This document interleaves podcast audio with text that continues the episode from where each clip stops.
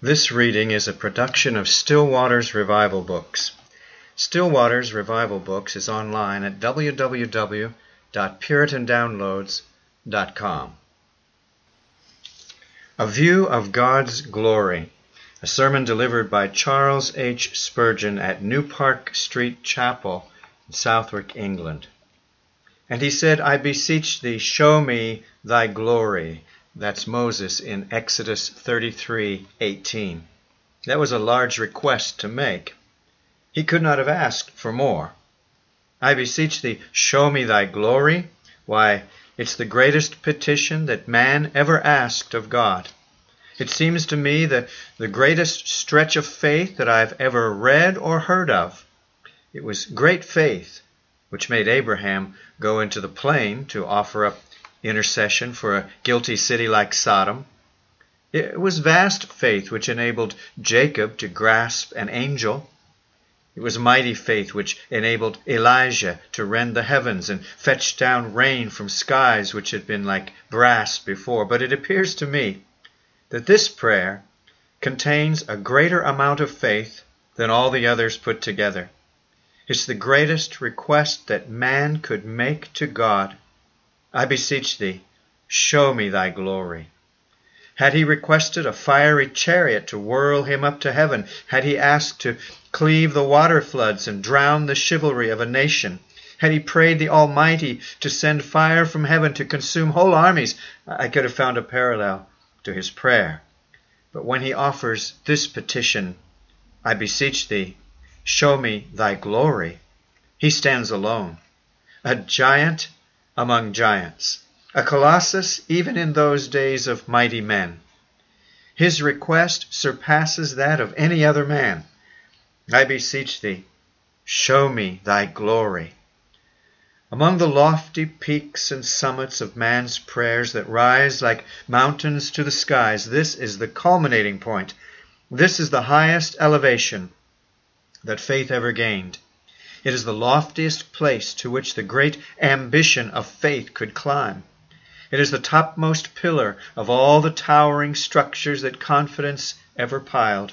I am astonished that Moses himself should have been bold enough to supplicate so wondrous a favor.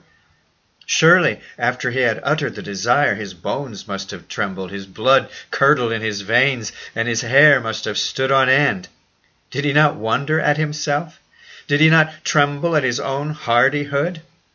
We believe that such would have been the case had not the faith which prompted the prayer sustained him in the review of it. Whence then came faith like this? How did Moses obtain so eminent a degree of this virtue? Ah, beloved, it was by communion with God. Had he not been for forty days in the council chamber with his God? Had he not tarried in the secret pavilion of burning fire?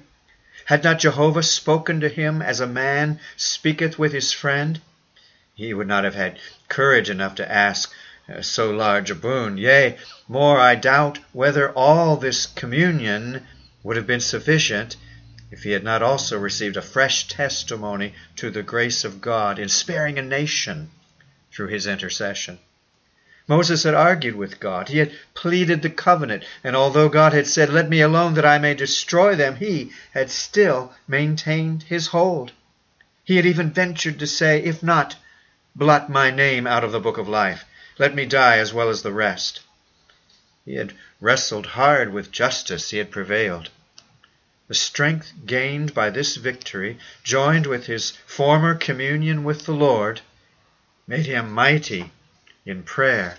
But had he not received grace by these means, I think the petition was too large even for Moses to venture to carry to the throne. Would you, my brethren, have like faith? Then walk in the same path. Be much in secret prayer. Hold constant fellowship with the Father and with His Son Jesus Christ. So shall you soar aloft on wings of confidence. So shall you also open your mouth wide and have it filled with divine favors. And if you do not offer the same request, yet you may have equal faith to that which bade Moses say, I beseech thee, show me thy glory. Allow me to refer you to the thirteenth verse of this chapter, where Moses speaks unto his God. Now therefore I pray thee, if I have found grace in thy sight, show me now thy way. Moses asked a less favor before he requested the greater. He asked to see God's way before he prayed to see his glory. Mark you, my friends, this is the true mode of prayer. Rest not content with past prayers, but double your request and go again. Look upon your past petitions as the small end of the wedge opening the way for larger ones. The best way to repay God and the way He loves best is to take and ask Him ten times as much each time. Nothing pleases God so much as when a sinner comes again very soon with twice as large a petition. Lord, thou didst hear me last time, and now I'm come again. Faith is a mighty grace, and always grows upon that which it feeds. When God has heard prayer for one thing, faith comes and asks for two things. And when God has given those two things, faith asks for six. Faith can scale the walls of heaven. She's a giant grace. She takes mountains by their roots, puts them on other mountains and so climbs to the throne in confidence with large petitions, knowing that she shall not be refused. We are most of us too slow to go to God. We're not like the beggars who come to the door twenty times if you don't give them anything. But we have been heard once. If we have been heard once, we go away, instead of coming time after time, and each time with a larger prayer. Make your petitions longer and longer. Ask for ten, and if God gives them, then for a thousand, and keep going on until at last you'll positively get faith enough to ask, if it were proper, as great a favor as Moses did. I beseech thee, show me thy glory. Now, my friends, we have just spoken a word or two on the prayer itself. We shall have to see how it was received at the throne. It was answered first by a gracious manifestation, and secondly, by a gracious concealment, and thirdly, by a gracious shielding. First of all, in this prayer which Moses offered, it was heard by God, and, and he gave him a gracious manifestation. Quote, and he said, I will make all my goodness pass before thee, and I will proclaim the name of the Lord before thee, and I will be gracious to whom I will be gracious. And I will show mercy on whom I will show mercy. End of quote. I think that when Moses put up this prayer to God, he was very much like Peter. When on the mountaintop, he didn't know what he said. I do think that Moses himself hardly understood the petition that he offered to God. With all the clearness of his ideas, However pure his conception of the divinity might be, I do think that even Moses himself had not adequate views of the Godhead. He did not then know so much of God as he now has learned, where he stands before the throne of the Most High. I believe that Moses knew that God is a spirit. I think he must have been sensible that the mind of man can never conceive an idea of the incomprehensible Jehovah. He must have learned that the God of Mount Sinai, the king whose feet glowed like a furnace and made the mountains smoke, could never be grasped by the senses of a mortal. Yet it is likely, with all this knowledge, the great lawgiver had a vague and indistinct idea that it might be possible for divinity to be seen. My friends, it is hard for creatures encumbered with flesh and blood to gain a just conception of a spirit. We are so linked with the material that the spiritual is above our reach. Surely then, if a mere spirit is above our comprehension, much more the Father of spirits, the eternal, immortal, invisible. The poet sings most truly, The more of wonderful is heard of him, the more we should assent. Could we conceive him, God he could not be, or he not God, or we could not be men. Uh, a God alone can comprehend a God. These eyes are but organs to convey to me the knowledge of material substances. They cannot discern spirits. It is not their duty. It is beyond their province. Purer than celestial ether of the most refined nature, subtler than the secret power of electricity, infinitely above the most rarefied forms of matter, is the existence that we call a spirit. As well might we expect to bind the winds with cords, or smite them with a sword, as to behold spirits with eyes which were only made to see gross, solid materialism. We find that Moses uh, saw no similitude, no form passed before him. He had an audience, he had a vision, but it was an audience from behind a covering, and a vision not of a person but an attribute. Behold then the scene. There stands Moses, about to be honored with visions of God. The Lord is about to answer thee. O Moses, God is come. Dost thou not tremble? Do not thy knees knock together? Are not thy bones loosened? Are not thy sinews broken?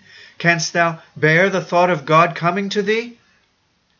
Oh, I can picture Moses as he stood in that cleft of the rock with the hand of God before his eyes, and, and I can see him look as man never looked before, confident in faith, yet more than confounded at himself that he could have asked such a petition. Now, what attribute is God about to show to Moses? His petition is, Show me thy glory. Will he show him his justice? Will he show him his holiness? Will he show his wrath? Will he show him his power? Will he break yon cedar and show him he is almighty? Will he rend yonder mountain and show him that he can be angry? Will he bring his sins to remembrance and show that he is omniscient? No. Hear the still small voice. I will make all my goodness pass before thee. Ah, the goodness of God is God's glory. God's greatest glory is that he is good. The brightest gem in the crown of God is his goodness. I will make all my goodness pass before thee. There is a panorama such as time would not be long enough for you to see. Consider the goodness of God in creation.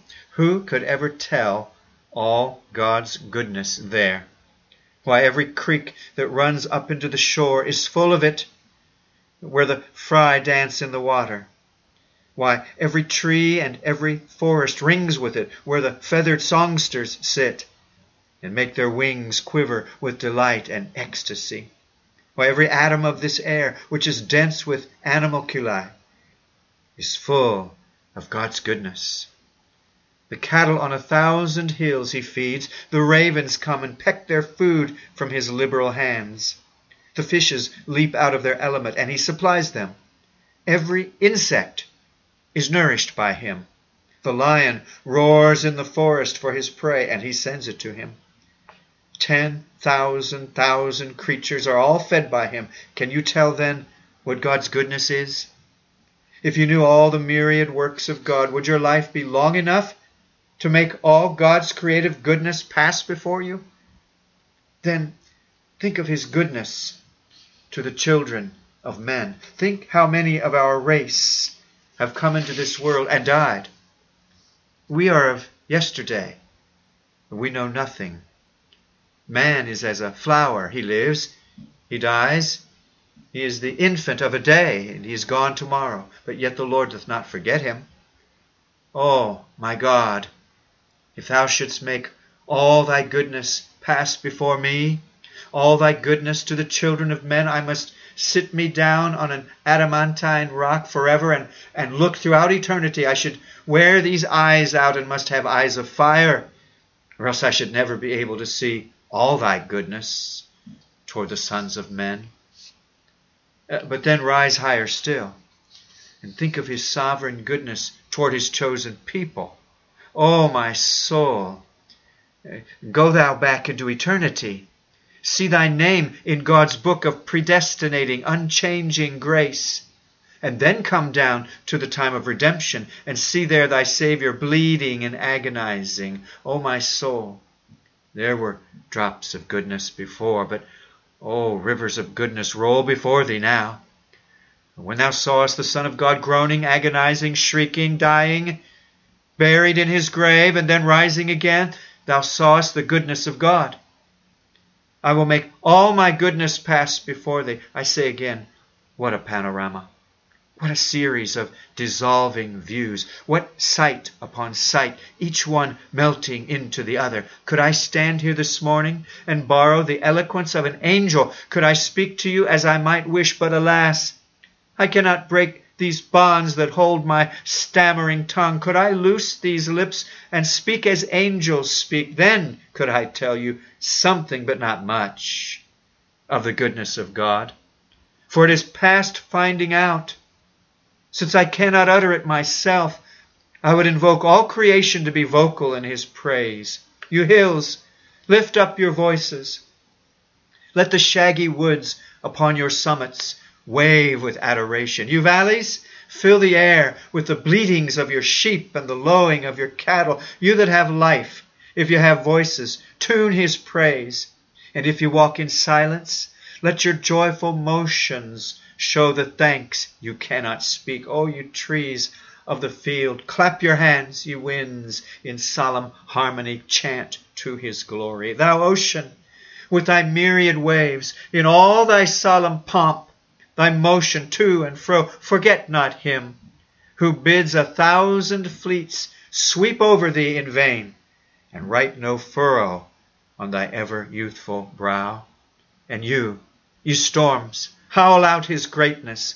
Let your thunders roll like drums in the march of the God of armies. Let your lightnings write his name in fire upon the midnight darkness. Let the illimitable voice of space, the void of space, become one mouth for song.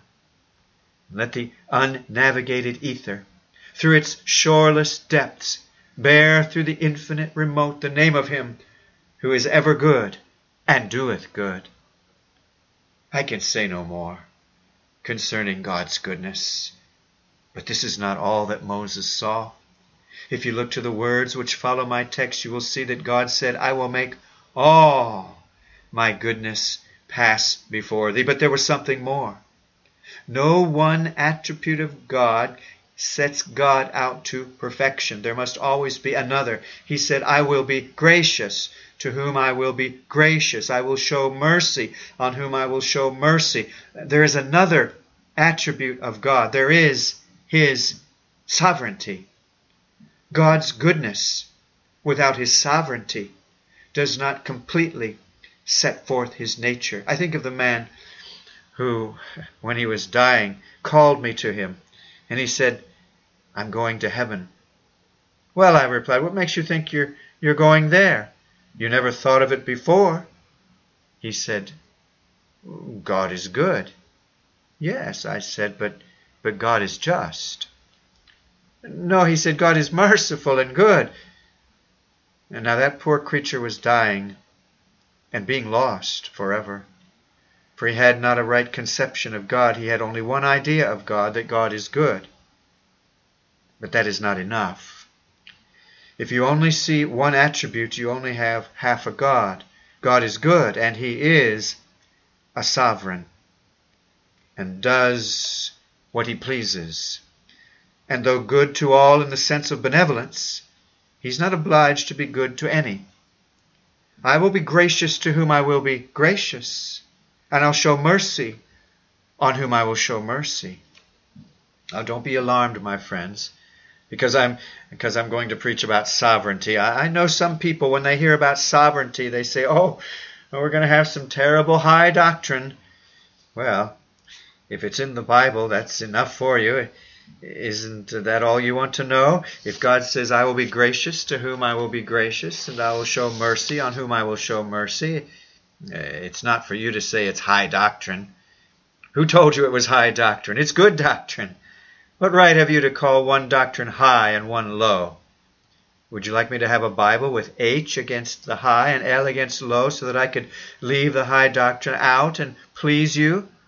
My Bible has no mark of that kind. It says, I will be gracious to whom I will be gracious. There is divine sovereignty. I believe some are afraid to say anything about this great doctrine lest they should offend some of their people. But my friends, it's true, and you shall hear it. God is a sovereign. He was a sovereign ere he made this world. He lived alone, and this was in his mind Shall I make anything, or shall I not? I have a right to make creatures, or not to make any. He resolved that he would fashion a world. And when he made it, he had a right to form the world in what shape and size he pleased. And he had a right, if he chose, to leave the globe untenanted by a single creature. But when he had resolved to make man, he had a right to make him whatever kind of creature he liked. If he wished to make him a worm or a serpent, he had a right to do it. And when he made him, he had a right to put any command on him that he pleased, and God had a right to say to Adam, You shall not touch that forbidden tree. And when Adam offended, God had a right to punish him and all the race forever in a bottomless pit. God is so far sovereign that he has a right, if he likes, to save anyone in this chapel or to crush all who are here. He has a right to take us all to heaven if he pleases, or to destroy us. He has a right to do just as he pleases with us. We're as much in his hands as prisoners in the hands of her majesty when they're condemned for a capital offense against the law of the land. Yea, as much as clay in the hands of a potter. This is what he asserted when he said, I'll be gracious to whom I will be gracious and I will show mercy on whom I will show mercy. This stirs up your carnal pride, does it not? Men want to be somebody. They don't like to lie down before God and have it preached to them that God can do just as He wills with them. Ah, you may hate it, but it is what the Scripture tells us. Surely it is self evident that God may do as He will with His own. We all like to do what we will with our own property. God has said that if you go to his throne, he will hear you. But he has a right not to, if he likes. He has a right to do just as he pleases. If he chooses to let you go on in the error of your ways, that's his right. If he says, as he does, Come to me, all you that labor and are heavy laden, and I will give you rest, it's his right to do so. That's the high and awful doctrine of divine sovereignty. You know, put the two together goodness and sovereignty, and you see God's glory. If you take sovereignty alone, you will not understand God. Some people only have an idea of God's sovereignty and not of His goodness. Such are usually gloomy, harsh, and ill humored. You must put the two together that God is good and that God is a sovereign. You must speak of sovereign grace. God is not grace alone, He is sovereign grace. He is not sovereign alone, He is graciously sovereign. That's the best idea of God. When Moses said, I beseech thee, show me thy glory, God made him see that he was glorious and that his glory was his sovereign goodness. Surely, beloved, we cannot be wrong in loving the doctrine of free, unmerited, distinguishing grace when we see it thus mentioned as the brightest jewel in the crown of our covenant God. Do not be afraid of election and sovereignty. The time has come when our ministers must tell us more about them, or if not, our souls will be so lean and starved that we shall mutiny for the bread of life. Oh, may God send us more through gospel men who will preach sovereign grace as the glory of the gospel. But secondly, the second point is there was a gracious concealment. Read the next verse. He said, Thou canst not see my face, for there shall no man see me and live. So there was a gracious concealment. There was as much grace in that concealment as there was in, in the manifestation. Mark you, beloved, when God does not tell us anything, there's as much grace in his withholding it as there is in any of his revelations. Did you ever hear or read the sentiment that there is as much to be learned from what is not in the Bible as from what there is in the Bible? Some people read the scriptures and they say, I wish I knew so and so. Now, you ought not to wish such a thing, for it was good if it was good for you, it'd be there. And there's as much grace in what God has not put in the Bible as in what He has put there. If He had put more in it, it would have been our destruction. There's just enough and no more. Do you know how Robert of Normandy lost his sight? His brother passed a red hot copper bowl before his face and burned the eyes out of their sockets. There are some doctrines that men want to know, which if they could understand them, it would be like passing a red hot bowl before their eyes. They would scorch men's eyes out, and their understandings would be completely crushed. We've seen this in some ministers who have studied so much that they've gone out of their minds. They've gone further than they ought to have ventured. There's a point to which we may go and no further, and happy is the man who goes as near to it as possible without overstepping it. God said to Moses, Thou canst not see my face and live. There are two senses in which this is true. No man can see God's face as a sinner, and no man can see God's face even as a saint. First, no man can see God's face as a sinner. There comes a wretch before the throne of God. God has spread his books, set his seat of judgment, there comes a man before the throne of God. Look at him. He's wearing a robe of his own righteousness. Wretch, how comest thou in hither? And the creature tries to look at God. He cries that he may live, but no. God saith, He cannot see my face and live. Thus saith the judge. Executioners of my vengeance, come forth. Angels come with crowns on their brows. They grasp their swords and stand ready. Bind him hand and foot, cast him into the lake that burneth. The wretch is cast away into the fire of hell. He sees written in letters of fire, No man can see my face and live. Clothed in his own righteousness, he must perish. Then again, it's true that no man, even as a saint, can see God's face and live, not because of moral disability, but because of physical inability. The body is not strong enough to bear the sight or vision of God. I cannot tell whether even the saints in heaven see God. God dwells among them, but I do not know whether they ever behold Him. Uh, that's a speculation. We can leave that till we get there. We'll decide it when we get to heaven. I hardly know whether finite beings, when immortalized, would be capable of seeing God. Uh, this much is certain that on earth no man, however holy, can ever see God's face and yet live. Why, Manoah, when he saw an angel, he thought he would die. He said, I've, I've seen an angel of the Lord, I shall die. Well, if you and I were to meet an angel or a troop of angels, as Jacob did at Mahanaim, we would say, We shall die. The blaze of splendor would overwhelm us. We could not endure it. We cannot see God and live. All that we can ever see of God is what Moses called his back parts. The words, I think, signify a regal train. You've seen kings have trains hanging behind them, and all that we can ever see of God is his train that, that floats behind. Yon sun that burns in the heavens with all his effulgence. You think he is bright?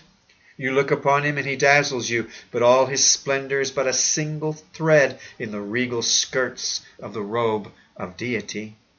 You see night wrapped in her sable mantle woven with gems and stars. There they shine as ornaments, worked by the needle of God in that brilliant piece of tapestry which is spread over our heads, like a tent for the inhabitants of the earth to dwell in. You said, Oh, how majestic! That star, that comet, that silver moon, how splendid! They're nothing. Just a tiny portion of the skirts of God that drag in the dust. But what are the shoulders? What the girdle of divinity? What the bracelets of Godhead? What the crown that girdles his lofty brow? Man cannot conceive. I could imagine that all the stars and constellations of stars might be put together and threaded into a string, made into a bracelet for the arm or a, a, ring for the finger of Jehovah, but I cannot conceive what God is Himself.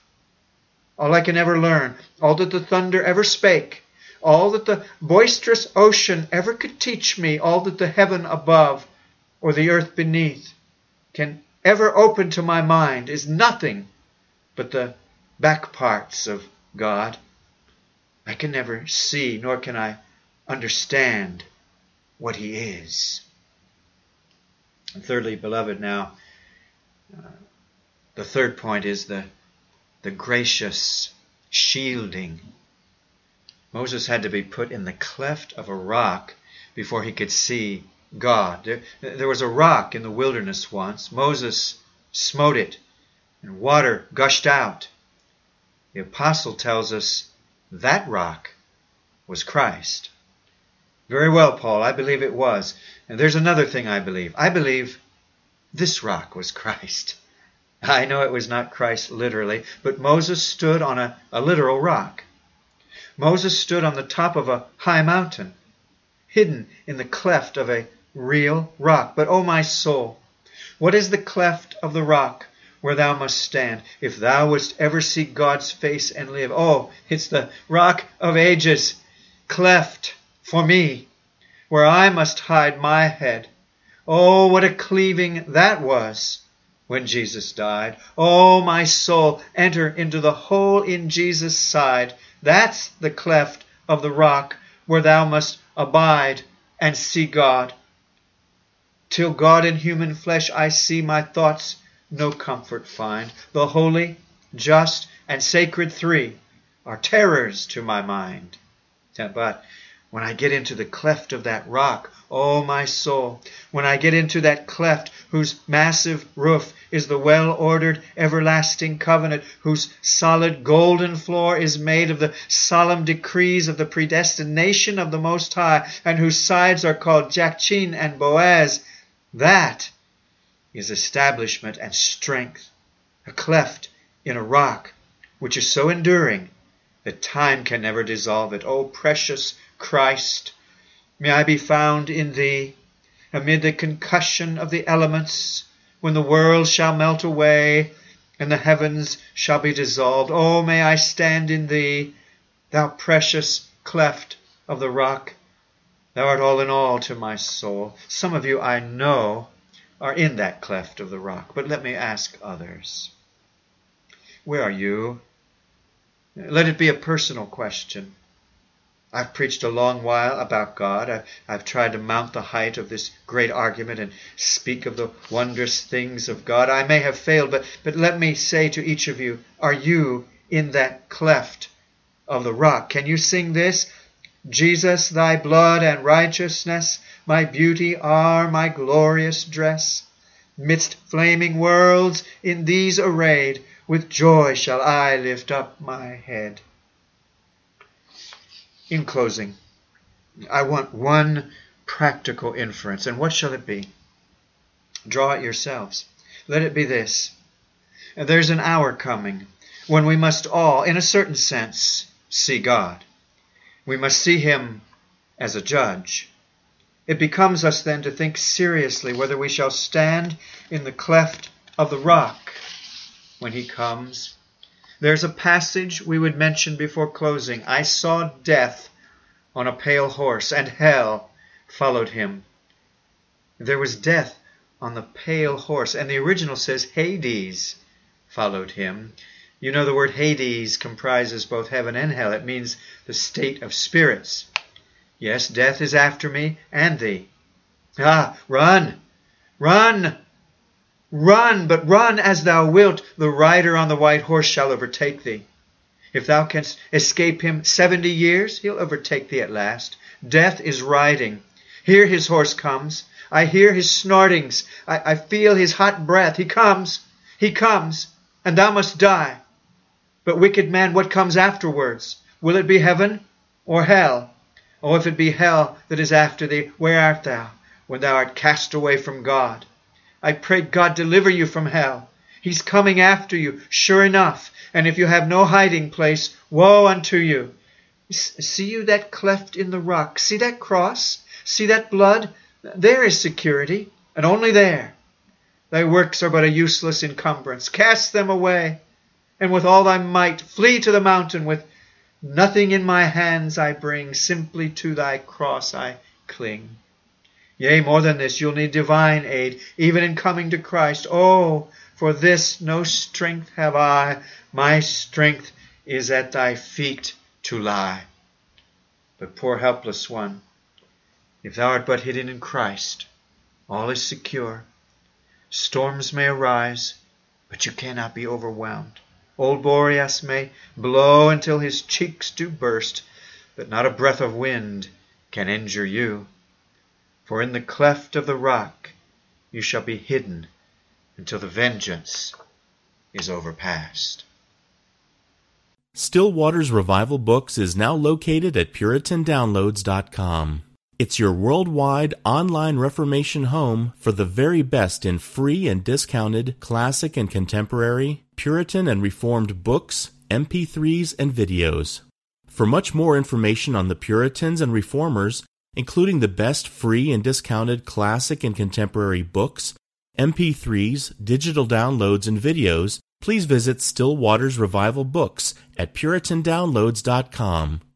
Still Waters Revival Books also publishes the Puritan Hard Drive, the most powerful and practical Christian study tool ever produced. All thanks and glory be to the mercy, grace, and love of the Lord Jesus Christ for this remarkable and wonderful new Christian study tool. The Puritan hard drive contains over 12,500 of the best Reformation books, MP3s, and videos ever gathered onto one portable Christian study tool an extraordinary collection of Puritan, Protestant, Calvinistic, Presbyterian, Covenanter, and Reformed Baptist resources. It's fully upgradable and it's small enough to fit in your pocket. The Puritan hard drive combines an embedded database containing many millions of records with the most amazing and extraordinary custom Christian search and research software ever created.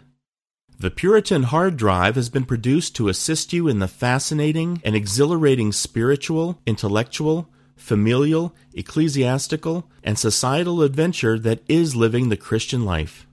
It has been specifically designed so that you might more faithfully know, serve, and love the Lord Jesus Christ, as well as to help you to do all you can to bring glory to His great name.